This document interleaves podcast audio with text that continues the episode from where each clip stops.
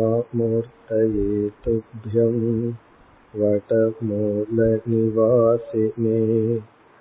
ध्यानैकनिरताङ्काय नमो रुद्राय शम्भवे ஒன்பதாவது அத்தியாயத்தில் பகவான் தான் கொடுக்கப் போகின்ற ஞானத்தினுடைய பெருமையை அல்லது மகிமையை ஞானத்தினுடைய பலனை முதலில் குறிப்பிட்டார். இப்படிப்பட்ட மனநிலையை உடைய அர்ஜுனா உனக்கு இவ்வளவு மகத்துவமான அறிவை நான் உனக்கு கொடுக்கின்றேன். ராஜ வித்யா ராஜகுஹ்யம். இந்த அறிவு அறிவுகளுக்கெல்லாம் அறிவாக ராஜ வித்யாவாகவும் ரகசியங்களில் பெரிய ரகசியமாக உள்ளது. ரகசியம் என்றாலும் மேலானது உத்தமமானது. மேலும் சில சொற்களால் பகவான் ஞானத்தை வர்ணித்தார். பிறகு முதலில் இறை தத்துவத்தை அறிமுகப்படுத்துகின்றார். நாம் நேற்றைய தினம் பார்த்தோம். நான்கு ஐந்து இந்த இரண்டு ஸ்லோகங்களில் இறைவனுக்கும் இந்த உலகத்திற்கும் உள்ள உறவை பகவான் பேசினார். சிலர் இறைவனே உலகம் உலகமே இறைவன். அங்கு இறைவன் என்ற சொல் அவசியமில்லை இயற்கையே இறைவன் என்று. உலகம் வேறு இறைவன் வேறு அல்ல என்று கருதுகிறார்கள். சிலர் இறைவன் எங்கோ இருந்து இந்த உலகத்தை படைத்தார் என்ற ஒரு கருத்து. அடுத்த கருத்து இறைவன் தன்னுடைய உடலிலிருந்து ஒரு அங்கத்திலிருந்து இந்த உலகத்தை படைத்தார். இறைவன் உலகத்திலிருந்து முற்றிலும் உலகமும் இறைவனும் வேறல்ல. இறைவன் முற்றிலும் வேறானவர். இறைவன் உலகத்தினுடைய ஒரு பகுதி. இது போன்ற பல கருத்துக்கள் சிந்தனைகள் உள்ளது. பகவான் இங்கு உலகத்துக்கும் இறைவனுக்கும் உள்ள உறவை எப்படி கூறுகின்றார்? நம்ம மூன்று படிகளில் பார்த்தோம். பானை உதாரணமாக எடுத்துக்கொண்டு களிமண் என்ன சொல்கின்றது? எல்லா பானைகளும் என்னிடத்தில் இருக்கின்றது. இது முதல் வாக்கியம். எல்லா பானைகளும் என்னிடத்தில் இருக்கின்றது. இப்ப பானை என்று ஒரு தனி பொருள் இருப்பதாக நினைத்து களிமண் என்று ஒரு தனி பொருள் இருப்பதாக நினைத்து இந்த வாக்கியம். பிறகு இரண்டாவது படி நான் பானைகளிடத்தில் இல்லை. களிமண் கூறுகிறது நான் பானைகளிடத்தில் இல்லை. என்றால் பானையை சார்ந்து நான் இல்லை என்னை சார்ந்து பானை இருக்கின்றது. மூன்றாவது வாக்கியம் பானை என்னிடத்தில் இல்லை. முதல்ல பானைகளெல்லாம் என்னிடத்தில் இருக்கிறது என்று சொல்லிய களிமண் இப்பொழுது பானைகள் என்னிடத்தில் இல்லை. என்றால் பானை என்ற ஒன்று எனக்கு வேறாக இல்லை. இப்ப இதிலிருந்து நமக்கு பகவான் புகட்டுகின்ற கருத்து முதலில் உலகம் இருக்கின்றது என்று ஏற்றுக்கொள்கின்றோம். ஜெகத் அஸ்தி. இரண்டாவது படியாக இந்த ஜெகத்தானது ஒன்றை சார்ந்து இருக்கின்றது என்று ஏற்றுக்கொண்டு இறுதியில் இந்த ஜெகத்தானது உண்மையில் இல்லை. இறைவன் எப்படிப்பட்ட உண்மை தன்மையுடன் கூடியுள்ளாரோ அந்த உண்மைத்தன்மையுடன் இந்த உலகம் இல்லை. இதைத்தான் பகவான் கூறுகின்றார். இந்த ஸ்லோகத்திற்குள் சென்றால் முதல் வரியில் என்னுடைய நிர்குண சொரூபமாக இருக்கின்ற நான் அனைத்தையும் வியாபிக்கின்றேன் என்று கூறுகின்றார். மயா ததமிதம் சர்வம் ஜெகதவ்யக்த மூர்த்தினா வெளித்தோற்றத்துக்கு வராத சுரூபமான என்னால் சச்சிதானந்த ரூபமாக இருக்கின்ற என்னால் இந்த உலகம் முழுதும் வியாபிக்கப்பட்டுள்ளது. அப்ப பகவான் வந்து இங்க தானே இரண்டு தத்துவத்தை அறிமுகப்படுத்தி விட்டார். தான் என்ற ஒன்று ஜெகத் உலகம் என்ற ஒன்று. இனி இந்த இரண்டுக்கும் உள்ள உறவை இரண்டாவது வரியிலும் ஐந்தாவது ஸ்லோகத்திலும் கூறுகின்றார். இப்ப இரண்டாவது வரியில இரண்டு படிகளை கூறுகின்றார். நம்ம மூணு வாக்கியத்தை பார்த்தோம். அதுல இரண்டு ஸ்டெப் வந்து இரண்டாவது வரியில் மத்ஸ்தானி சர்வ பூதானி எல்லா ஜீவராசிகளும் உலகமும் என்னை சார்ந்து இருக்கிறது என்னிடத்தில் இருக்கிறது. களிமண் வந்து பானைகளெல்லாம் என்னிடத்தில் இருக்கிறதுன்னு சொல்வது போல இந்த ஜீவராசிகள் அல்லது படைப்பு அனைத்தும் என்னிடத்தில் இருக்கிறது. இரண்டாவது அகம் தேஷு ந அவஸ்திதக. நான் அவைகளிடத்தில் இல்லை. பகவான் சொல்றார் உலகம் என்னிடத்தில் இருக்கின்றது நான் அவைகளிடத்தில் இல்லை. இப்ப களிமண் என்ன சொல்கின்றது? நான் பானைகளிடத்தில் இல்லை. என்றால் பானை என்ற ஒரு பொருளை சார்ந்து நான் இல்லை. பானை என்ற ஒரு பெயர் ஒரு உருவம் அதை சார்ந்து நான் இல்லை.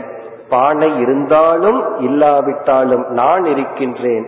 ஆனால் நான் இல்லை என்றால் பானை என்ற ஒன்று இல்லை. பிறகு மூன்றாவது வாக்கியம் ஐந்தாவது ஸ்லோகத்தில் நஜமஸ்தானி பூதானி என்னிடத்தில் எந்த ஜீவராசிகளும் இல்லை ஜெகத் இல்லை. முதல் வாக்கியத்துல சொன்னது அப்படியே பகவான் விருத்தமாக கூறுகின்றார் எதிராக கூறுகின்றார். உலகங்கள் என்னிடத்தில் இருக்கிறது என்று கூறிய பகவான் என்னிடத்தில் எதுவும் இல்லை. இப்ப களிமண் சொல்லலாம் என்னிடத்தில் பானை என்று ஒன்றும் இல்லை. இதிலிருந்து என்ன தெரிகிறது? பானை என்ற ஒரு பெயரும் ஒரு உருவமும் என் மீது ஏற்றி வைக்கப்பட்டுள்ளது. என் மீது அத்தியாசம் செய்யப்பட்டுள்ளது. ஆகவே இறுதியாக ஒரு சாதகன் புரிந்து கொள்ள வேண்டியது.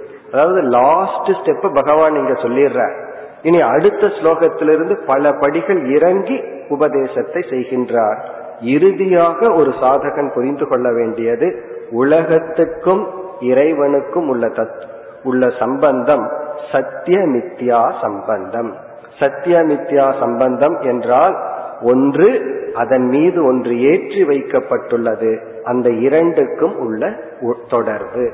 அதாவது கயிற்றுக்கும் பாம்புக்கும் உள்ள தொடர்பு போல இந்த உலகத்துக்கும் இறைவனுக்கும் தொடர்பு. இதை கூறி அஷ்யமே யோகமைஸ்வரம். அப்ப பகவான் சொல்றார் என்னுடைய யோக சக்தியை மாயா சக்தியை பார் என்று ஒரு அதிசயமாக பகவான் குறிப்பிடுகின்றார். ஒரு அதிசயத்தை பார் அர்ஜுனா இதுதான் என்னுடைய மாயா சக்தி என்று கூறி பிறகு பகவான் வந்து பல படிகள் இறங்கி விடுகின்றார். காரணம் என்ன? இதை ஆரம்பத்திலேயே நம்மால் கிரகித்துக் கொள்ள முடியாது. இந்த அறிவை நம்முடைய இலக்காக வைத்துக் கொள்ள வேண்டும்.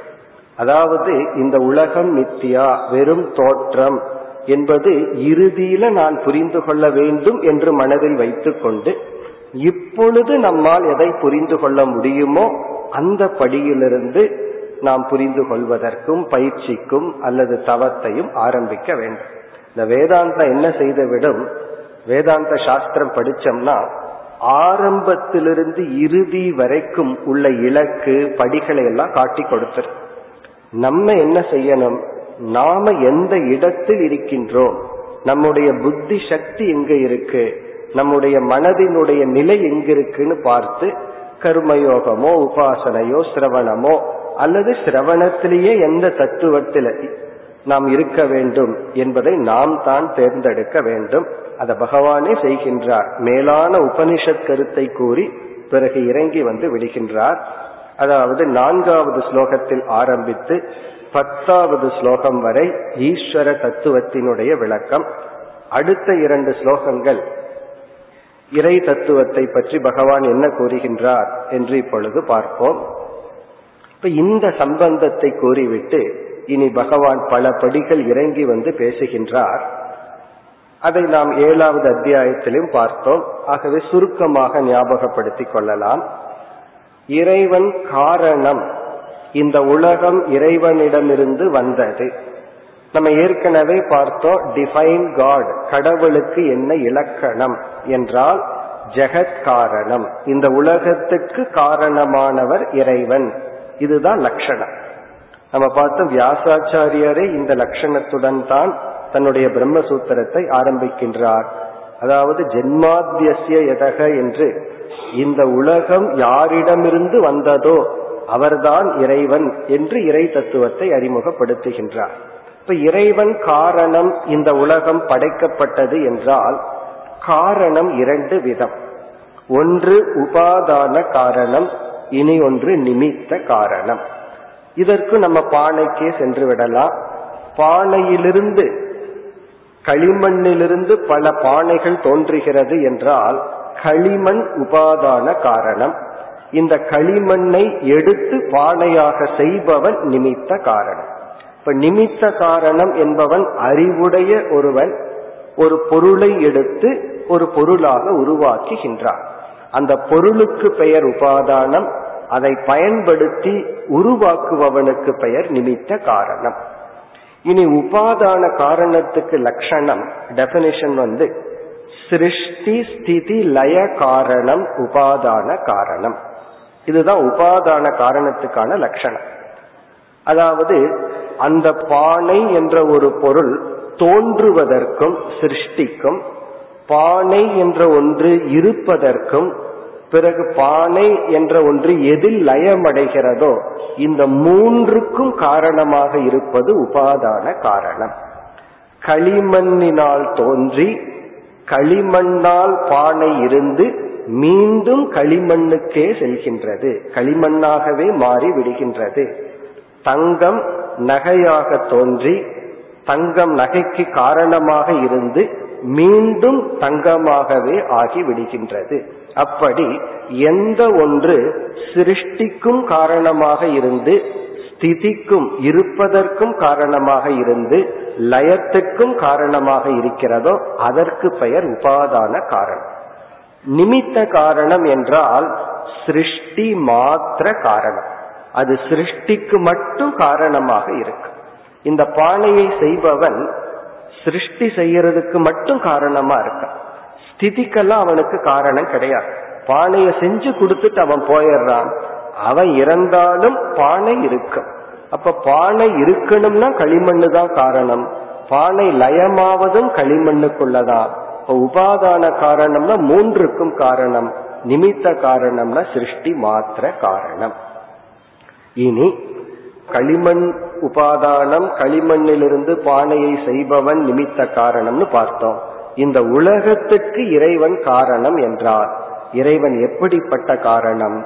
சாஸ்திரங்கள் இந்த இடத்துலதான். இறைவனே உபாதான காரணம் இறைவனே நிமித்த காரணம் என்று இறைவனே இரண்டு விதமான காரணம் என்று கூறப்படுகிறது. அதைத்தான் இங்கு பகவான் குறிப்பிடுகின்றார். நானே இந்த உலகத்துக்கு உபாதான காரணமாக இருக்கின்றேன் நானே இந்த உலகத்துக்கு நிமித்த காரணமாகவும் இருக்கின்றேன். உபனிஷத்துக்களில் இந்த கருத்தை பல உதாகரணங்கள் மூலம் பேசப்படும். எப்படி சிலந்தி பூச்சியானது தன்னுடைய வலைக்கு தானே உபாதானம் தன்னிடமிருந்தே வலையை எடுக்கின்றது தானே நிமித்த காரணம். அதைத்தான் இங்கு பகவான் இரண்டு ஸ்லோகங்களில் குறிப்பிடுகின்றார். யதா ஆகாசஸ்திதக வாயு அதாவது ஆகாசத்திற்குள் இருக்கிற வாயு எப்படியோ அதுபோல இந்த அனைத்து ஜீவராசிகளும் என்னிடத்தில் இருக்கின்றது. பிறகு அனைத்து ஜீவராசிகளையும் நானே படைத்து அவைகளை நானே எடுத்து கொள்கின்றேன். பிரளய காலத்தில் நானே எடுத்து கொள்கின்றேன் என்று கூறி எட்டாவது ஸ்லோகத்துல வந்து பகவான் நான் படைத்த ஜீவராசிகள் எல்லாம் பிரகிருத்தியின் வசத்தில் இருக்கு. நான் பிரகிருத்தியை என் வசத்தில் வைத்து அதாவது என்னுடைய சக்தியான மாயையை என் வசத்தில் வைத்து இந்த உலகத்தை படைக்கின்றேன். படைக்கப்பட்ட ஜீவராசிகள் அந்த மாயையினுடைய வசத்தில் இருக்கின்றார்கள். இந்த மாயை வந்து மூன்று குணத்தின் தன்மையுடையது இந்த மூன்று குணத்துக்கு அடிமையாகி ஜீவராசிகள் இருக்கின்றார்கள். நான் இந்த மூன்று குணத்தை அடிமைப்படுத்தி இந்த படைப்பை செய்கின்றேன் என்று இந்த ஸ்லோகங்களில் பகவான் நானே உபாதான காரணம் நானே நிமித்த காரணம் இந்த உலகத்திற்கு என்று கூறுகின்றார். இனி ஒன்பதாவது ஸ்லோகத்தில் ஒரு சந்தேகம் நமக்கு வரலாம். நம்ம வந்து ஒரு சிறிய செயலை செய்யறோம். அந்த சிறிய செயலுக்கான பலனை அனுபவிக்கின்றோம். பகவான் வந்து இந்த உலகத்தையே படைத்து காத்து தனக்குள் எடுத்துக்கொள்ளுதல் என்ற ஒரு பெரிய செயலை செய்கின்றார். அப்ப பகவானுக்கு வந்து ஒரு பெரிய பாபம் அல்லது பெரிய புண்ணியம் வர வேண்டும் அல்லவா? அதற்கு இங்க பகவான் வந்து நான் விதிவிலக்கு என்று சொல்கின்றார். நஜமாம் தானி கர்மாணி நிபத்னந்தி தனஞ்சய. ஒன்பதாவது ஸ்லோகத்துல சொல்ற இந்த செயல்கள் என்னை பந்தப்படுத்தாது. நஜமாம் தானி கர்மாணி. அதாவது சிருஷ்டி ஸ்திதி லயம் என்று செய்கின்ற இந்த செயலானது என்னை பந்தப்படுத்தாது. அதற்கு பகவான் கொடுக்கிற காரணம் உதாசீனவத் ஆசீனம். அசக்தம் தேஷு கர்மசு. இந்த செயல்களில் நான் ஒரு உதாசீனனை போல இருக்கின்றேன். இங்க உதாசீனங்கிற வார்த்தை நமக்கு தெரியும். அது முழுமையாக பற்று இல்லாமல் சாட்சியை போல் பார்ப்பவன். இங்க உதாசீனங்கிறது ஒரு நெகட்டிவ் சென்ஸ்ல இருக்கு. அதனாலதான் உதாசீனவத் என்று பகவான் சொல்கின்றார். உதாசீனனை போல. நான் உதாசீனன் அல்ல. ஆனால் உதாசீனன் எப்படியோ அப்படி நான் எந்த செயல்களிலும் பற்றில்லாமல் நான் இருக்கின்றேன். இப்ப இதே பிரின்சிபல் தான் பகவான் நமக்கு கர்மயோகத்துல போதிக்கிறார். தனக்கு என்ன நியதியோ அதே நியதி தான் தன்னுடைய ஜீவர்களுக்கும். நீயும் உதாசீனனை போல் பற்றில்லாமல் கர்மத்தை செய்தால் அந்த கர்மத்தினால் பாதிக்கப்பட மாட்டாய். அது சிறிய கர்மமா இருந்தா என்ன? பெரிய கர்மமாக இருந்தால் என்ன?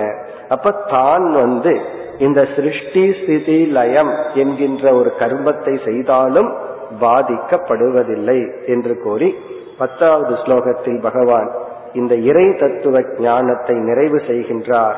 மயா அத்தியக்ஷேன பிரகிருதி சூயதே சச்சராச்சரம்.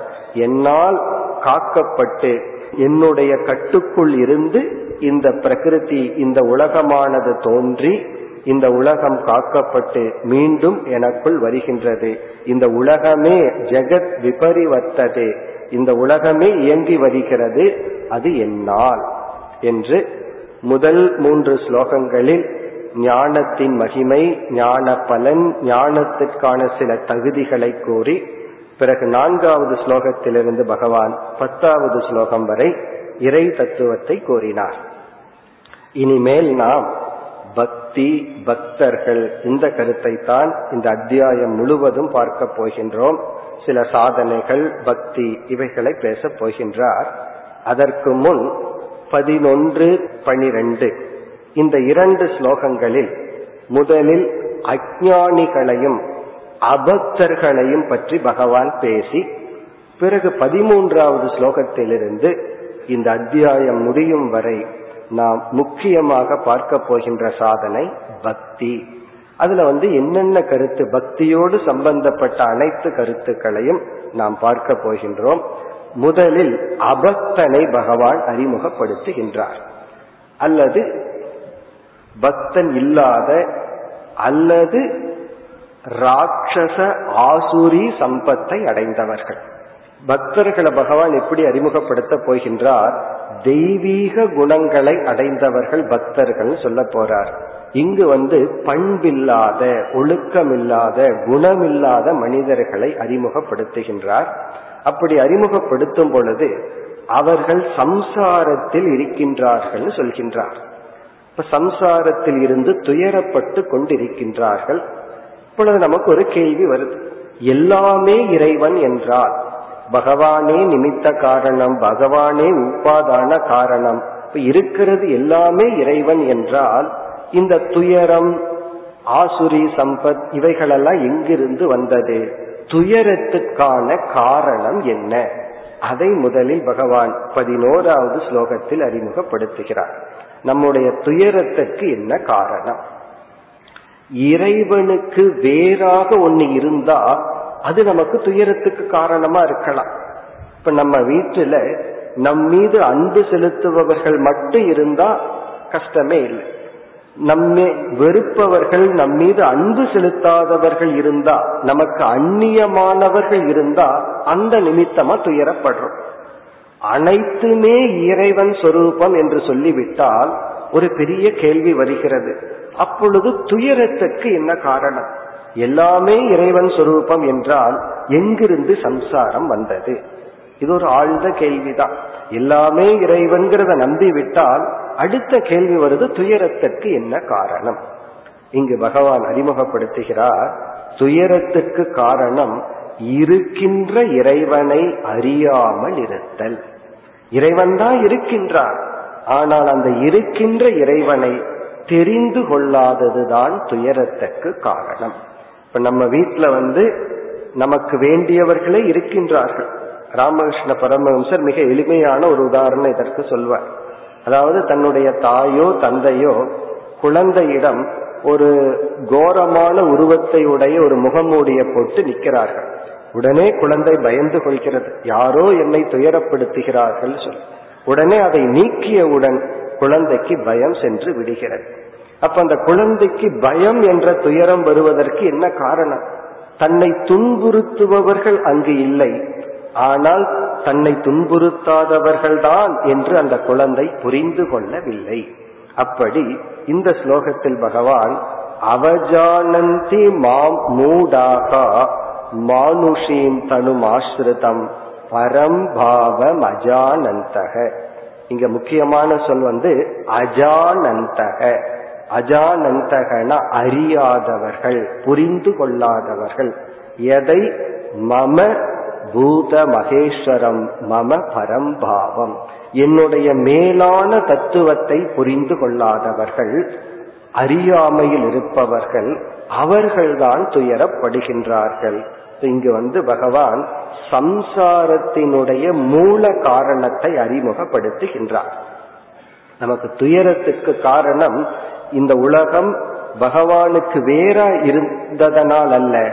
பகவானாகவே இருந்தாலும் அனைத்தும் இறை தத்துவமாக இருந்தாலும் உண்மையிலேயே உலகத்துல எதுவுமே நமக்கு துயரத்துக்கு காரணம் இல்லாமல் இருந்தாலும் ஒருவன் சம்சாரியாக இருப்பதற்கு காரணம் அறியாமை.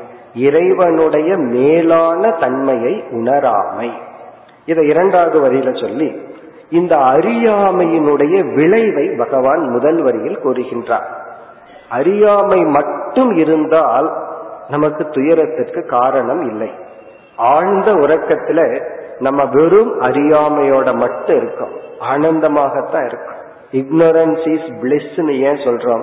இக்னோரன்ஸ் மட்டும் இருந்தால். ஒன்றுமே தெரியலனா நமக்கு துயரம் இல்லை. ஆனா இந்த அறியாமை என்ன செய்யும் என்றால் இல்லாத ஒன்றை இருப்பதாக காட்டிவிடும். அஜானம் அத்தியாசத்துக்கு காரணமாகிவிடும். நம்ம இல்லாததொன்ன பார்ப்போம் இருக்கிறதை விட்டு விடுவோம் இந்த அறியாமையினுடைய விளைவு என்ன என்று பகவான் கூறுகின்றார். மூடாகா மூடர்கள் என்றால் அறியாமை நம்மை மோகத்தில் வீழ்த்தி விடும் அப்படி வீழ்த்தி விட்டால் அவர்கள் என்ன செய்கின்றார்கள்? அபக்தர்களாக மாறி விடுகின்றார்கள். அதை பகவான் கூறுகின்றார் மாம் அவஜானந்தி. மாம் என்றால் இறை தத்துவமாக இருக்கின்ற என்னை அவஜானந்தி.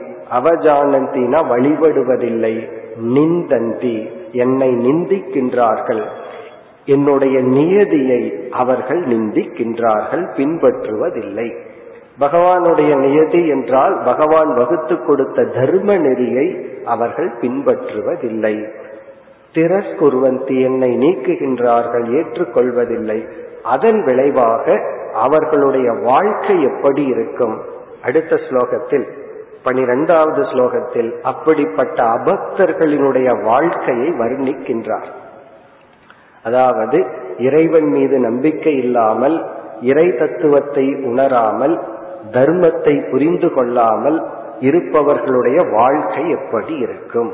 அவர்களுடைய வாழ்க்கையினுடைய வர்ணனம் மோகாஷாகா அவர்களுடைய எதிர்பார்ப்புகள் ஆசைகள் எல்லாம் பயனற்றதாக இருக்கும். இந்த ஸ்லோகத்துல மோகக அப்படின்னு ஒரு சொல்ல இருக்கு. மோகம் என்றால் பயனற்ற. மோக ஆஷாகா என்றால் அவர்கள் வந்து பயனற்ற எதிர்பார்ப்புகளையும் ஆசைகளுடனும் கூடி இருக்கின்றார்கள். அவர்கள் மனசுல ஒரு ஆசை வரும். அந்த ஆசையை அடைந்தால் அவர்களே சந்தோஷமாக இருக்க மாட்டார்கள். அப்படி பயனற்ற ஆசைகளுடன் கூடியவர்களாகவும் மோக கர்மானா கர்மானக பயனற்ற செயல்களுடன் கூடியவர்களாகவும் அவர்கள் செய்கின்ற செயல்கள் அவர்களுக்கும் பயன்படாது மற்றவர்களுக்கும் பயன்படாது. மோக ஞானாகா அவர்கள் சேகரித்து வைத்த அறிவும் பயனற்றதாக இருக்கும். அவங்க அறிந்த அறிவும் பயனற்றதா இருக்கும். செயலும் பயனற்றதாக இருக்கும். எதிர்பார்ப்புகளும் லட்சியங்களும் பயனற்றதாக இருக்கும். இதுக்கெல்லாம் என்ன காரணம்? விஜேத சக அறியும் திறனை இழந்தவர்களாக இருக்கின்றார்கள். எல்லாம் பகவான் வந்து முதல்ல அறிவை பத்தி பேசுறார். அறியும் திறனை இழந்தவர்களாக இருக்கின்றார்கள். ஆகவே அவர்கள் சேர்த்து வைத்த அறிவு செயல் எதிர்பார்ப்பு இலக்கு அனைத்தும் பயனற்றதாக இருக்கும். இது வந்து இன்டலெக்ட் லெவல்ல பேசுறார். இப்படி பல மனிதர்கள் இருக்கின்றார்கள். இனி இரண்டாவது வரியில அவர்களுடைய மனம் எப்படி இருக்கும்? அவர்களுடைய எமோஷனல் பாடி உணர்வு எப்படி இருக்கும்? குணம் எப்படி இருக்கும்? அதை கூறுகின்றார் ராட்சசீம் ஆசுரீம் செய்வ மோகினீம் பிரகிருத்தின் ஆசிரிதாக இதனுடைய சாராம்சம் தீய ஒழுக்கங்களுடன் கூடியவர்களாக இருப்பார்கள். எந்த பண்புகளும் அவர்களிடத்தில் இருக்காது. இந்த தீய பண்புகளை பகவான் வந்து ராட்சசீம் ஆசுரீம் பிரகிருதி. பிரகிருதி என்றால் குணம். ஆசுரி என்றால் அசுரர்களுடைய குணம். ராட்சசி என்றால் ராட்சசர்களுடைய குணம். அதாவது அன்புங்கிறது இருக்காது. பிறகு வந்து தியாகம்ங்கிறது இருக்காது. நம்மெல்லாம் நட்பண்புகளை பிறகு பார்க்க போகின்றோம். அந்த எந்த நட்பண்புகளும் அவர்களிடம் இருக்காது. அவர்களுடைய மனதில பண்பற்றவர்களாகவும் அவர்களுடைய அறிவிலும் மோகத்தை அடைந்தவர்களாகவும் அவர்களுடைய வாழ்க்கையே பயனற்றதாக இருக்கும். இதனால் தான் அவர்கள் சம்சாரியாக இருக்கின்றார்கள். இப்படி இருக்கிறதே சம்சாரம் என்று சொல்கின்றார். இதற்கு மூல காரணம் என்ன என்றால் அறியாமை. அதாவது ஆன்மீகம் என்றால் இந்த அறியாமையை கண்டு கொள்வது. இதுதான் ஃபர்ஸ்ட் ஸ்டேஜ் ஒரு குரு வந்து சிஷ்யனுக்கு இன்டர்வியூ வைக்கும் போது வேதாந்த சொல்லிக் கொடுக்கலாமா வேண்டாமான்னு முடிவு பண்ணணும் என்றால் சிஷ்யனோட பேசி ஆகணும். அப்படி பேசும் பொழுது சிஷ்யனை பத்தி குரு கொஞ்சமாவது புரிஞ்சுட்டா தான் இவனுக்கு அறிவை கொடுக்கலாமா வேண்டாமான்னு முடிவு பண்ணுவார். அந்த குரு பார்க்கிற ஒரே ஒரு குவாலிபிகேஷன் மாணவனிடம் தனக்கு தெரியாது என்று தெரிந்து கொண்டுள்ளானா? அதான் பார்ப்பார் சிஷ்யன் வந்து எனக்கு இது தெரியும் அது தெரியும்னு சொல்லிட்டு இருந்தான்னா குரு வந்து அவன் சொல்ல சொல்ல லிஸ்ட் சொல்ல சொல்ல மனசிலிருந்து விளக்கிட்டு இருப்பார். சிஷ்யன் வந்து எனக்கு இது தெரியாது அது தெரியாது ஒன்னும் தெரியாது தெரியாதுன்னு எவ்வளவு தூரம் சொல்றானோ அவ்வளவு தூரம் அவன் தகுதியை அடைகின்றான். இப்ப நம்ம வாழ்க்கையில கண்டுபிடிக்க வேண்டிய முதல் பெரிய லட்சியம் என்னவென்றால் நமக்கு தெரியாது என்பதை தெரிந்து கொள்ள வேண்டும்.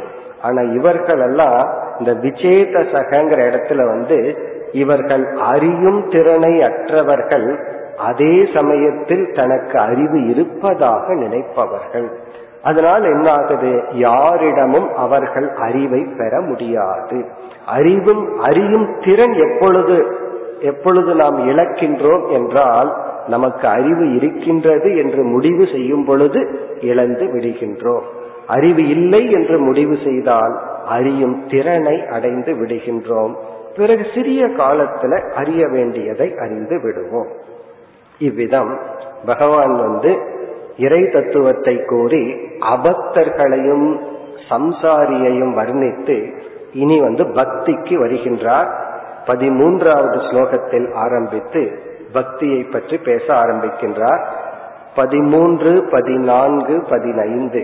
இந்த ஸ்லோகங்களில் பகவான் யார் எப்படிப்பட்ட நிலையை அடைந்து எவ்விதம் என்னை வழிபடுகின்றார்கள்? அதாவது எப்படிப்பட்ட மனிதர்கள் எப்படிப்பட்ட பக்தர்கள் எப்படிப்பட்ட நிலையை அடைந்து பக்தர்களை பகவான் வர்ணித்து இவ்விதம் என்னை வழிபடுகின்றார்கள் என்ற கருத்தை பகவான் அறிமுகப்படுத்துகின்றார். பக்தியினுடைய இலக்கணத்தை பகவான் பிறகு கூறப் போகின்றார். அதாவது பக்தினா என்ன? நம்ம பார்த்த எல்லாத்துக்கும் டெபனிஷன் தெரிஞ்சாகணும். இனி ஏதாவது ஒரு வார்த்தை இருந்தா அதுக்கு டெபனிஷன் என்ன? அதே போல டிஃபைன் பக்தி. பக்தினா என்ன? அத பகவான் பிறகு சொல்ல போகின்றார். இருந்தாலும் சுருக்கமா ஒரு லட்சணத்தை பார்த்துட்டு பிறகு பக்தன் கருத்தை பார்த்துட்டு பிறகு அங்க பக்தியினுடைய விளக்கத்தை பார்ப்போம். இப்ப பக்தி என்ற சொல்லினுடைய பொருள் நம்ம ஏற்கனவே பார்த்தது பலருக்கு ஞாபகம் இருக்கலாம். நம்மிடம் இருக்கின்ற அன்பு என்ற உணர்வை மேலான இடத்தில் வைத்தால் அதற்கு பெயர் பக்தி. நம்மிடம் அன்புங்கிற ஒரு உணர்வு இருக்கு. அது ஒரு ஹையர் பிளேஸ் மேலான இடத்துல வச்சா அந்த அன்புங்கிற உணர்வுக்கு தான் பக்தி என்ற பெயர். ஆகவே பக்திக்கு உபாதான காரணம் அன்பு. இந்த பக்தியில வந்து சற்று விஷம் கலக்கும் பொழுது அதுவே பற்றாக மாறுகிறது. அதாவது அன்பு வந்து பற்றாக மாறும். ஒரு பொருள் மீது அந்த அன்பை செலுத்தும் பொழுது பற்றுன்னு சொல்றோம். உறவினர்கள் மீது செலுத்தும் பொழுது பாசம்னு சொல்றோம். மேலான ஒரு இடத்தில் செலுத்தினால் அது பக்தி. நம்ம வீட்டில் இருக்கிற அன்பை வந்து நான் வீட்டுல பக்தி செலுத்துறேன்னு சொல்லக்கூடாது. ஏன்னா அது என்னுடைய வீடு. அதே சமயம் என்னுடையது நினைக்காம இந்த நாடுன்னு நினைத்தா இந்த நாட்டை நாம் நேசித்தா அது தேச பக்தின்னு சொல்றோம். ஆசிரியரிடம் வைக்கிறத அன்புன்னு சொல்றதில்ல குரு பக்தின்னு சொல்றோம். அதே போல இறைவனிடத்தில் நம்முடைய அன்பை வைத்தார். அந்த அன்புக்கு தான் பக்தி என்று பெயர். இந்த அன்பு என்ற உணர்வு தான் அனைத்து உணர்வுகளுக்கும் உபாதான காரணம். நம்ம வந்து அன்புங்கிற உணர்வு தான் பல உணர்வாக மாறுகின்றது பரிணாமத்தை அடைகின்றது. அது பக்தி. இந்த பக்தியினுடைய லட்சணம் என்ன? ஏன்னா பக்திங்கிறது ஒரு செயலா ஒரு பாவனையா? அதை எப்படி செய்தல்? அதெல்லாம் பகவான் வந்து தெளிவாக கூற போகின்றார். இப்ப இந்த ஸ்லோகத்துக்கு வந்தால் பக்தனை பற்றி பகவான் இப்பொழுது பேசுகின்றார். இங்க நம்ம பக்தன் என்று சொல்லும் பொழுது ஏற்கனவே பகவான் வந்து ஏழாவது அத்தியாயத்தில் பக்தர்களை பலவாக பிரித்து பேசியுள்ளார். துயரப்பட்ட வேளையில் மட்டும் என்னை நினைக்கின்ற பக்தர்கள் சிலர் இருக்கின்றார்கள். செல்வ செழிப்பிலும் நினைக்கின்ற சில பக்தர்கள் என்னை ஒரு கருவியாக பயன்படுத்தி துயரத்திலிருந்து விடுதலை அடைய செல்வத்தை அடைய அவர்கள் விரும்பிய உலக பொருள்களை அடைய பக்தி செலுத்துகின்றார்கள். பகவான் சொல்றார் அவர்களையும் நான் ஏற்றுக்கொள்கின்றேன் பக்தர்களாக சொல்லி இருக்கின்றார் இப்ப இங்கு சொல்லப்படுகின்ற பக்தர்கள் யார்? எல்லா விதமான பக்தர்களையும் பகவான் பேச போகின்றார். இப்ப இந்த ஸ்லோகத்துல பகவான் வந்து இறைவனை ஒரு கருவியாக பயன்படுத்தி உலக பொருள்களை வாங்கும் பக்தர்களை பற்றி பேசவில்லை. இறைவனை ஒரு சாதனையாக பயன்படுத்தி இறைவனையே அடைய விரும்புகின்ற பக்தர்களை பற்றி பேசுகின்றார். இப்ப இறைவனிடத்துல சென்று உன்னையே அடையணும் அல்லது என்னை தூய்மைப்படுத்த வேண்டும். எனக்கு நல்ல குணம் தேவை நல்ல புத்தி வேணும்னு கேட்டாலும் அல்லது இறைவா உன்னையே அடையணும்னு இறைவனிடம் பக்தி செலுத்தினாலும் அந்த பக்தியத்தான் மூன்றாவது பக்தி ஜிக்ஞாசு பக்தின்னு பகவான் அழைத்தார். அதை வேறொரு வார்த்தையில் அழைக்கணும்னா நிஷ்காம பக்தி என்று அழைக்கின்றோம். நிஷ்காம பக்தி என்றால் ஆசையே இல்லாத பக்தி என்று பொருள் அல்ல. வேண்டுதலே இல்லாத பக்தி என்று பொருள் அல்ல.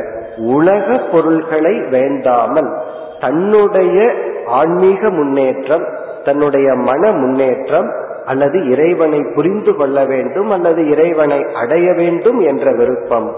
அப்படிப்பட்ட பக்தர்களை பகவான் இங்கு வர்ணிக்கின்றார். யார் பக்தர்கள்? இப்ப பகவானுடைய மனதுல பக்தர்கள்னா யார்?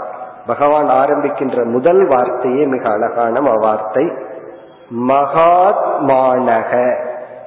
பதிமூன்றாவது ஸ்லோகத்துல வந்து பக்தனை பகவான் ஆர என்னன்னு சொல்றார்? மகாத்மா.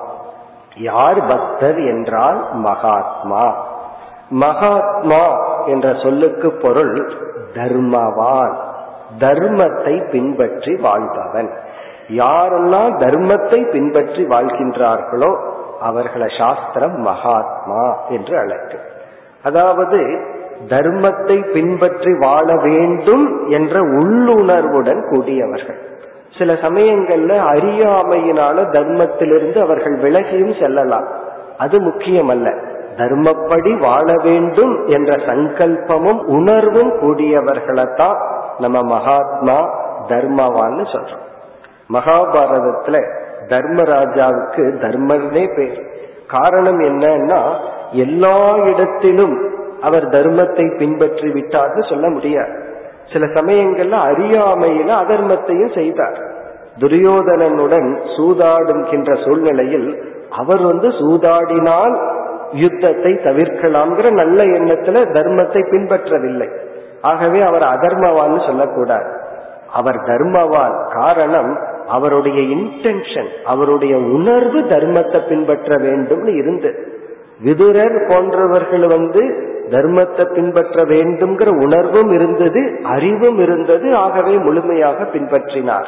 ஆகவே இங்க தர்மவான் என்றால் அவர்களுக்கு தெரிந்து இது அதர்மம்னு தெரிந்து பின்பற்றாமல் அறியாமையினால் சில தவறுகள் செய்யலாம். அது நமக்கு முக்கியமல்ல. அந்த உணர்வு இருக்க வேண்டும். யாரையும் துன்புறுத்தக்கூடாது. நேர்மையாக இருக்க வேண்டும். தர்மப்படி வாழ வேண்டும். இப்ப பொருளா தர்மமான்னு வருது. ஒருவர் சொல்ற உனக்கு வந்து தர்மத்தை விட்டு பொய் சொன்னா இந்த பொருளை கொடுக்கறன்னு சொன்னா அவருடைய பிரையாரிட்டி முக்கியத்துவம் வந்து தர்மம் தான் தர்மத்துக்காக நான் எதையும் இழக்க தயாராக இல்லை என்ற உணர்வுடன் கூடியவன். இவனைத்தான் பகவான் பக்தன் அழைக்கின்றார். இதற்கு முன்னாடி இருக்கிறவர்கள் சிலர் இருக்கின்றார்கள். அதாவது பக்திங்கிற சின்னம் அவர்களிடம் இருக்கும் பக்தியினுடைய வெளிப்பாடு இருக்கும். அவர்களையெல்லாம் பகவான் பக்தன் கூறினாலும் யார் உண்மையான பக்தர்கள்?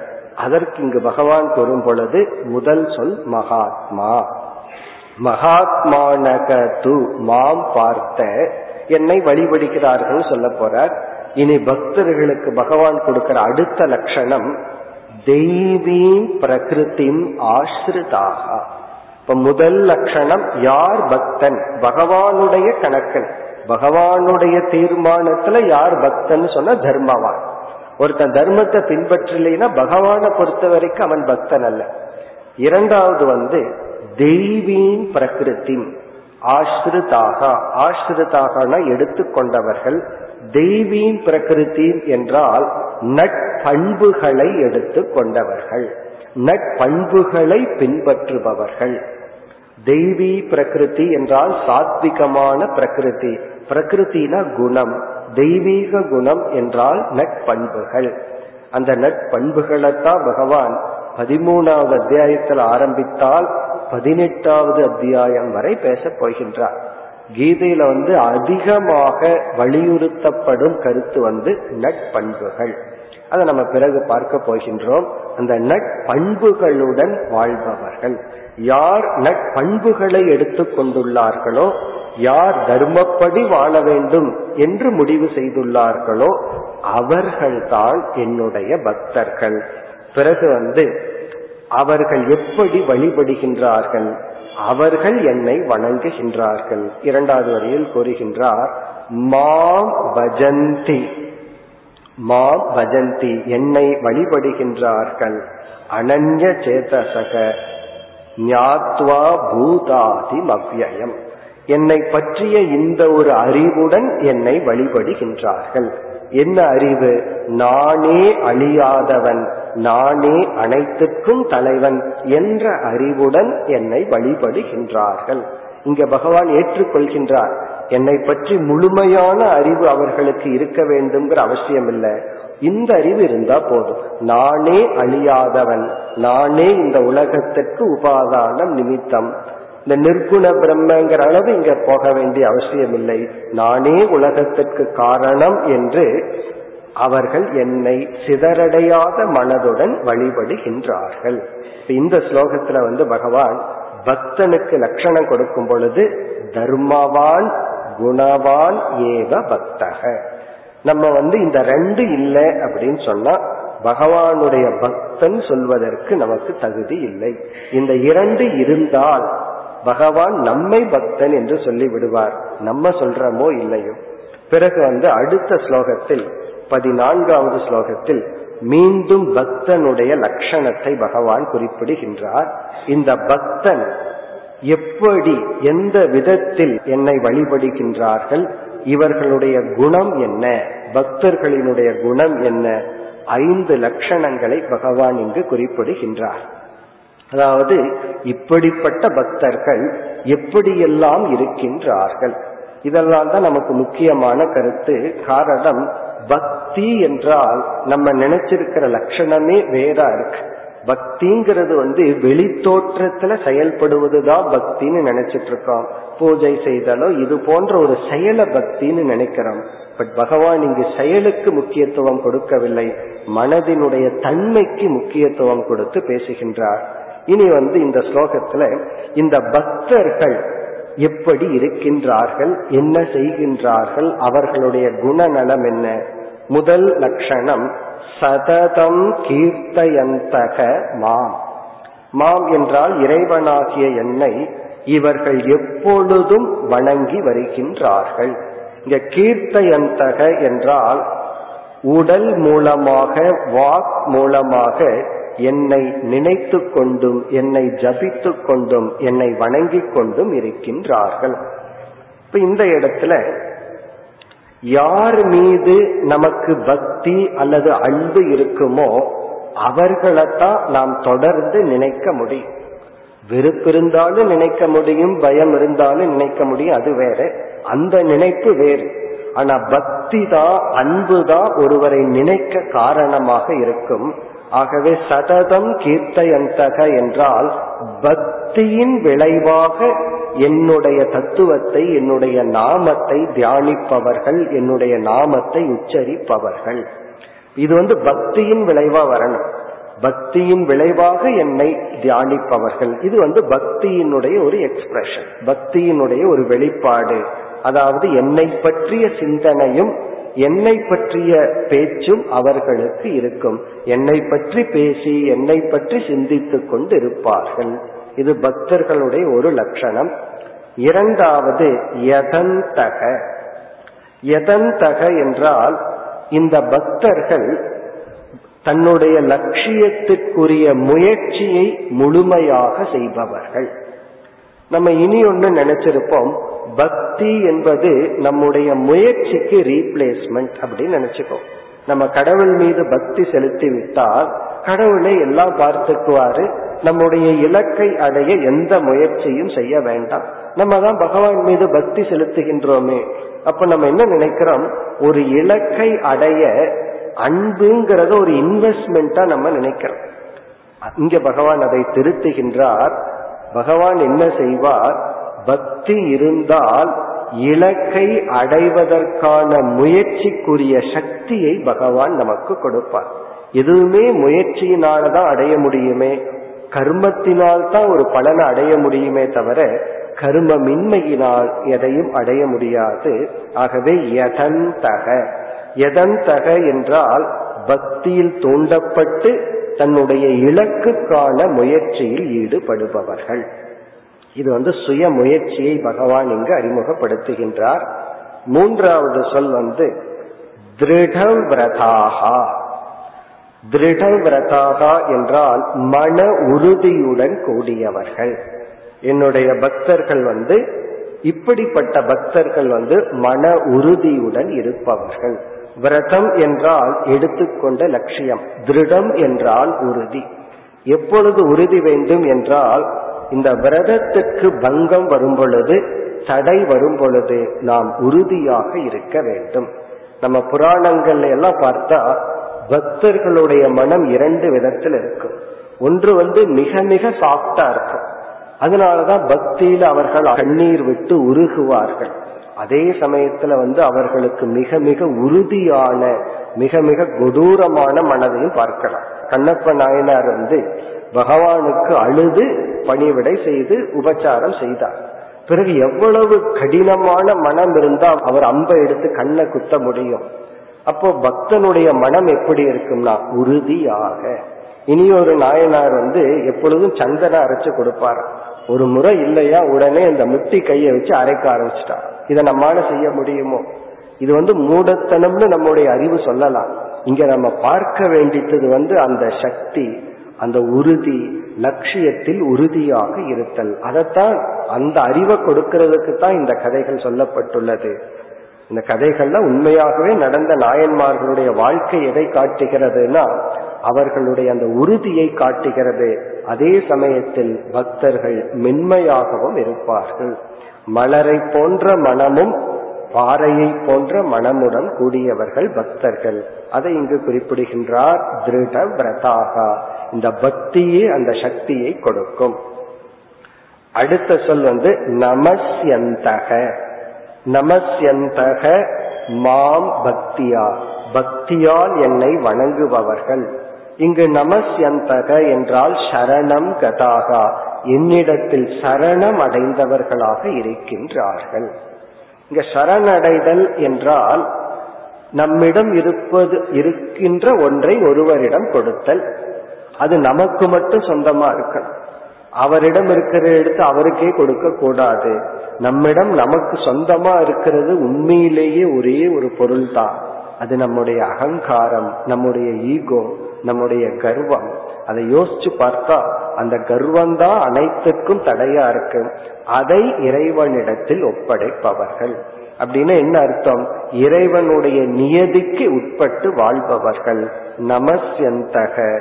பிறகு இறுதி ஐந்தாவது சொல் வந்து நித்திய யுக்தாகா.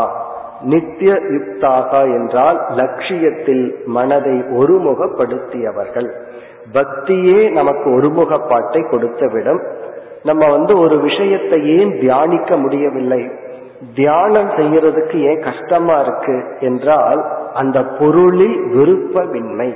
எதை தியானிக்க விரும்புறோமோ அந்த பொருள்ல வந்து அன்பு இல்லாததுனாலதான் அன்பு இருக்கிற விரும்புகின்ற பொருள்ல நம்ம எரியாமல் மனம் கூடிவிடும். நாம் ஒரு பொருளை விரும்பினோம் ஒரு செயலை விரும்பினால் உடனடியாக சுலபமாக மனம் ஒன்றிவிடும். விரும்பாததுனாலதான் கஷ்டமா இருக்கு. ஆனா பக்தர்கள் என் மீது அன்பு செலுத்திய காரணத்தினால் அவர்கள் சுலபமாக மனதை என்னிடத்தில் வைக்க முடியும். மன ஒருமுகப்பாட்டை அடைய முடியும். இப்ப தியானத்துக்கு ஒரு சிறந்த வழி பகவான் மீது பக்தியை வளர்த்தி கொள்ளுதல். அது எப்படி வளர்த்தி கொள்ளுதல்ங்கிறதையும் நம்ம பார்க்க போகின்றோம். இவ்விதம் பக்தர்களுடைய மனநிலையை வர்ணித்து பதினைந்தாவது ஸ்லோகத்துல பகவான் வந்து ஞான யஜமான ஒரு பக்தியை கூறுகின்றார். அந்த பக்தர்கள் பல படித்துறைகளில் இருக்கின்றார்கள். எல்லாமே நிஷ்காம பக்தர்கள் தான் அவர்கள் எப்படி என்னை வழிபடுகின்றார்கள்? ஞான யஜ்ஞேன சாப்பியான்யே யஜந்தோ மாமு பாசதே ஏகத்வேன பிருத்தத்வேன பகுதா விஸ்வதோ முகம். இப்ப இங்க பகவான் என்ன சொல்கின்றார்? இந்த பக்தர்களுக்கு நான் ஏகமானவன்கிற அறிவு இருக்கு. இறைவன் ஒருவன் தான் என்ற அறிவை உடையவர்கள். இந்த அறிவு பேசிக் நாலேஜ் இந்த அறிவு இருந்தாதான் பக்தியே நிஷ்காம பக்தியா இருக்கும் அல்லது தரமான பக்தியா இருக்கும். இப்ப ஞான யஜ்ஞேன என்றால் ஞானம் என்கின்ற ஒரு உபாசனையினால் அவர்களுக்கு இந்த பேசிக் அறிவு அடிப்படை அறிவான ஏகத்துவேன நான் இறைவன் ஒருவன் என்ற உணர்வுடனும் பிருதத்துவேன என்றால் இஷ்ட தேவதையாகவும் என்னை வழிபடுகின்றார்கள். இப்ப இந்த பக்தர்கள் எல்லாம் தான் வேறு இறைவன் வேறு என்ற நிலையில் தான் இருக்கின்றார்கள். அந்த இறைவனே ஆத்ம தத்துவம் என்றெல்லாம் இவர்கள் உணரவில்லை. இருப்பினும் பிருத்தக்துவேன ஒரு இஷ்ட தேவதையாக என்னை நினைத்து. இஷ்ட தேவதை என்றால் சிறு வயதில் எந்த இறைவனுடைய பெயரை நமக்கு பெற்றோர்கள் அறிமுகப்படுத்தி நம்மை வணங்கி வழிபட்டு பழக்கி விட்டார்களோ அந்த தத்துவம் தான் இஷ்ட தேவதைன்னு சொல்றோம். சில பேர் வந்து சிவனுடைய நாமத்தை சொல்லி பழக்கி விட்டிருப்பார்கள். சில பேர்த்துக்கு நாராயணனா இருக்கலாம் முருகனா இருக்கலாம். பிறகு இந்த பக்தன் வளர வளர என்ன புரிந்து கொள்கின்றான்? நான் வழிபட்ட இந்த இஷ்ட தேவதை தான் அனைத்துமாக இருக்கின்றார். சாஸ்திரத்துல ஈஸ்வரன்கிற சொல்லுக்கு பொதுவா இறைவன் அர்த்தம். ஆனா வழக்குல ஈஸ்வரன் கோயில்னா சிவன் கோயில்னு அர்த்தம் இருக்கு. ஆனா ஈஸ்வரன் என்றால் அனைத்துமாக இருப்பவர். அவரே சிவனாக விஷ்ணுவாக அனைத்து தேவதைகளாகவும் இருப்பவர் என்ற அறிவுடன் வழிபடுகின்றார்கள். பிறகு இனியொரு பக்தர்கள் சற்று மேல்நிலையை அடைந்தவர்கள். அவர்கள் பகுதா விஸ்வதோ முகம் இந்த உலகமே என்னுடைய உடலாக வழிபடுகின்றார்கள். பகுதா விஸ்வதோ முகம் என்றால் பார்க்கின்ற அனைத்திலும் என்னை பார்த்து வழிபடுகின்றார்கள். என்று சுருக்கமாக இந்த மூன்று ஸ்லோகங்களில் பகவான் பக்தனை பற்றி வர்ணித்தார். பிறகு வந்து பகவான் கடைசி பத்து பனிரெண்டு ஸ்லோகங்கள்ல வந்து பக்தியினுடைய பிரகாரம் நிஷ்காம பக்தினா என்ன? பக்தனுக்கு பகவான் சில பிராமிஸ் பண்ண போறார். இப்படிப்பட்ட பக்தனுக்கு என்னுடைய கடமை என்ன? பக்தியினால என்ன பலன் கிடைக்கின்றது? பக்திங்கிறது ஒரு செயலா பாவனையா? பிறகு இந்த பக்தி எப்படிப்பட்டவனை எப்படிப்பட்டவனாக மாற்றும்? இதெல்லாம் பகவான் கூறப் போகின்றார். அதற்கு இடையில் பகவான் வேறொரு தத்துவத்திற்கு வருகின்றார்.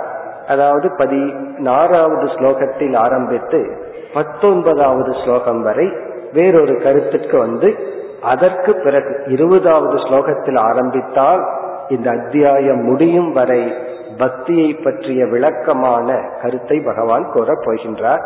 இப்ப இங்கு என்ன கூறுகின்றார் என்றால் ஈஸ்வர விபூதி. அதுதான் தலைப்பு. ஈஸ்வர விபூதிங்கிற ஒரு தலைப்பை பகவான் எடுத்துக் கொள்கின்றார். இதே கருத்தை ஏழாவது அத்தியாயத்திலையும் சுருக்கமா செய்தார். இங்கும் செய்கின்றார். பிறகு பத்தாவது அத்தியாயம் முழுவதுமே இதுதான் தலைப்பு. இப்ப ஈஸ்வர விபூதி என்றால் இங்கு பகவான் என்ன செய்கின்றார்னு சுருக்கமா பார்ப்போம். இறைவன் வந்து இந்த உலகத்துக்கு உபாதான காரணம்னு நம்ம புஸ்தக ரீதியா படிக்கிறோம். உபாதான காரணம்னா என்ன? இப்ப களிமண் வந்து பானைகளுக்கு உபாதான காரணம்னு படிச்சிட்டோம். தங்கம் வந்து நகைகளுக்கு உபாதான காரணம்னு தெரிஞ்சிட்டோம். நம்ம நகைகளை தீண்டினால் பானைகளை தீண்டினால் நாம் எதை தீண்டுகின்றோம்?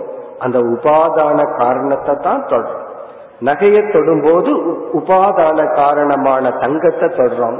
பானைகளை தொடும் பொழுது நம்ம எதையை தொடுறோம்? பானையை பார்க்கும் பொழுது எதையை பார்க்கிறோம்? உபாதான காரணமான களிமண்ணை பார்க்கிறோம். இப்ப இந்த உலகத்துக்கு பகவானே உபாதான காரணம் என்று சொல்லிவிட்டால் உலகத்தை பார்க்கும் பொழுது நமக்கு என்ன ஃபீலிங் வரணும்? என்ன உணர்வு வரணும்? களிமண்ண களிமண் உபாதான காரணம்னு சொன்னா பானைய பார்க்கும்போது களிமண்கிற உணர்வு வருது. இதெல்லாம் தங்கத்தினால் ஆனதுன்னு சொன்னதற்கு பிறகு நகைகளை பார்த்தா தங்கம்ங்கிற உணர்வு வருது.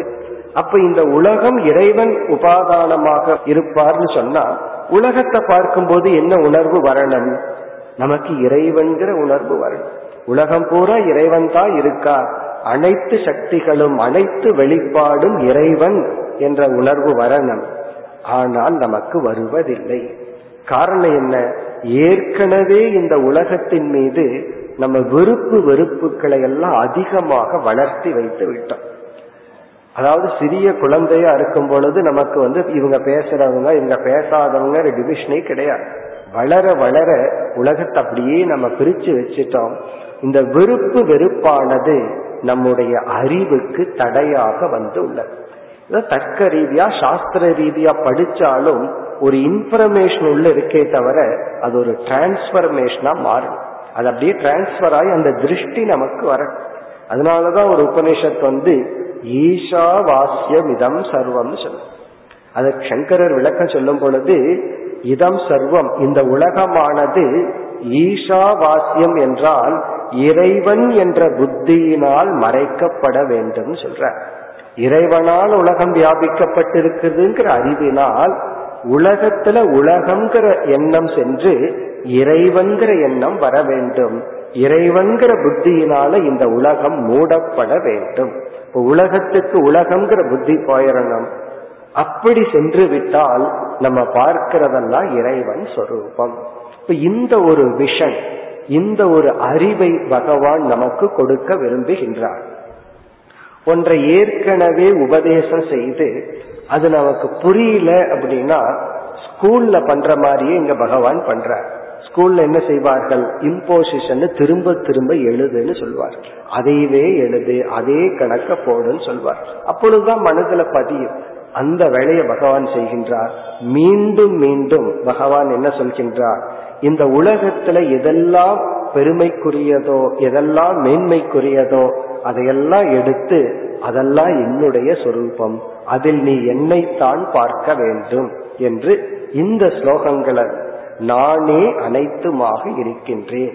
இப்ப பகவான் பேசுகிறாரான்னா இந்த ஸ்லோகத்துல சொல்றார் நானே ரிக் யஜுர் சாம அனைத்து வேதமாகவும் இருக்கின்றேன். இப்ப பகவானுடைய வாய்ஸ் என்னன்னா வேதம் தான் பகவானுடைய சொற்கள். பிறகு இந்த ஸ்லோகத்துல சொல்ற நானே மழையை கொடுப்பவன். நானே மலையை நிறுத்துபவன் நானே மரண சொரூபமாக இருக்கின்றேன் அமிர்தமாக இருக்கின்றேன். வெளித்தோற்றத்திற்கு வந்த வெளித்தோற்றத்திற்கு வராத அனைத்துமாகவும் இருக்கின்றேன். நானே நண்பன் நானே பிதா நானே மாதா என்று இந்த ஸ்லோகங்கள்ல எல்லாம் பகவான் என்ன சொல்றார்? நானே அனைத்துமாக இருக்கின்றேன். இது உண்மையிலேயே ஒரே வார்த்தைன்னு சொன்னா போதும். நானே உபாதானம்னா ஓவர். இருந்தாலும் நமக்கு அந்த புத்தி வருவதில்லை. அதற்காக பகவான் இந்த உலகத்தில் இருக்கிற சில தத்துவத்தை எடுத்துக்கொண்டு நானே அனைத்தும்னு சொல்றார். இந்த ஒரு கருத்து பகவான் முக்கியம் என்று உணர்ந்துதான் பத்தாவது அத்தியாயம் முழுவதும் பகவான் இதை செய்கின்றார். பிறகு போதாது என்று நினைத்து பதினோராவது அத்தியாயத்துல அர்ஜுனனுக்கு அனைத்தும் என்னிடத்தில் இருக்கின்றது ஒரு விஸ்வரூப தர்ஷனத்தை காட்டுறார். விஸ்வரூப தர்சனம் என்றால் இந்த உலகமே என்னிடத்துலதான் இருக்கு.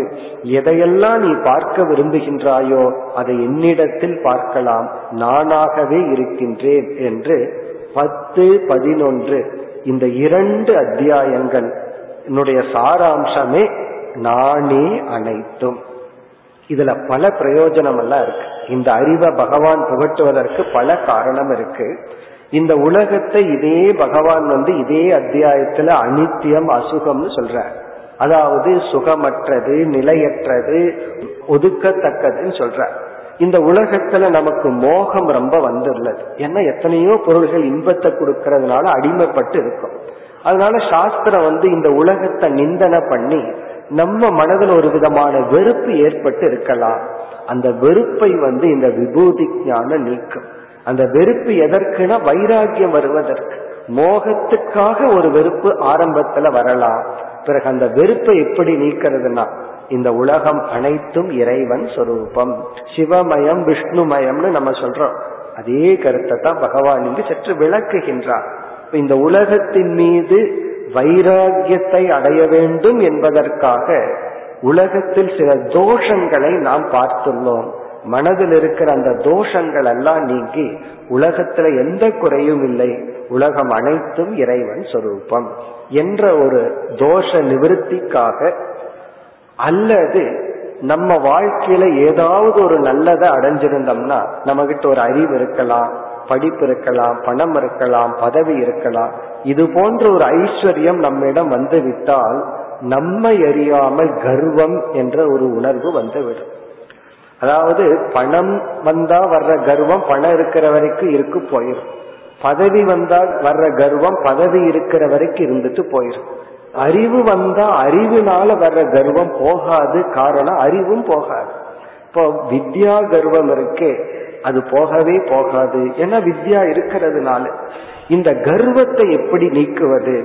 இந்த விபூதி ஞானத்தினால். அதுக்காக கர்வம் வந்துருங்கிறதுக்காகத்தான் நான் அறிவையே அடையிறதில்லை. கர்வம் வந்திருக்குங்கிறதுக்காகத்தான் பணத்தை சம்பாதிக்கிறது சொல்லக்கூடாது. அது வரட்டும். கர்வம்ங்கிறது ஒரு சைடு எஃபெக்டா வரும். அதை நீக்கிறது தான் இந்த ஞானம். எப்படி என்றால் இந்த அறிவு இந்த தவம் இறைவனை சார்ந்தது. பகவான் ஏழாவது அத்தியாயத்துல சொன்னார் தபஸ்சாஸ்மி தபஸ்விஷு. இதை விட இனியொரு கர்வம் வந்து ஒரு தபஸ்விக்கு வருவது. நான் ஒரு தபஸ்வி நான் தவம் செய்கின்றேன்னு ஒரு கர்வம் வரலாம். இந்த கர்வத்தை எல்லாம் இந்த ஞானம் தான் நீக்கும். ஒரு ஞானியினுடைய ஞானமாக நான் இருக்கின்றேன் தவம் செய்பவர்களுடைய தவமாக நான் இருக்கின்றேன் பகவான் சொல்லும் பொழுது இதெல்லாம் இறைவனுக்கு அர்ப்பணம் செய்கின்றோம். இனியொரு பலனும் உண்டு. பொறாமை வந்தாலும் இந்த ஞானத்துல பொறாமையை நீக்க முடியும். இனியொருவன் நல்லா இருந்து நமக்கு பொறாமை வந்தால் அது அவனுடையதல்ல அது இறைவனுடைய பெருமை என்று பொறாமை கர்வம் போன்றவைகளை நீக்கி வெறுப்பை நீக்க பகவான் இந்த கருத்தை கூறுகின்றார் மேலும் நாம் நாளை தொடர்வோம் ॐ पूर्णमधः पूर्णमिधं पूर्णात् पूर्णमुदच्छते पूर्णस्य पूर्णमादाय पूर्णमेवावशिष्यते ॐ शान्ति शान्ति शान्तिः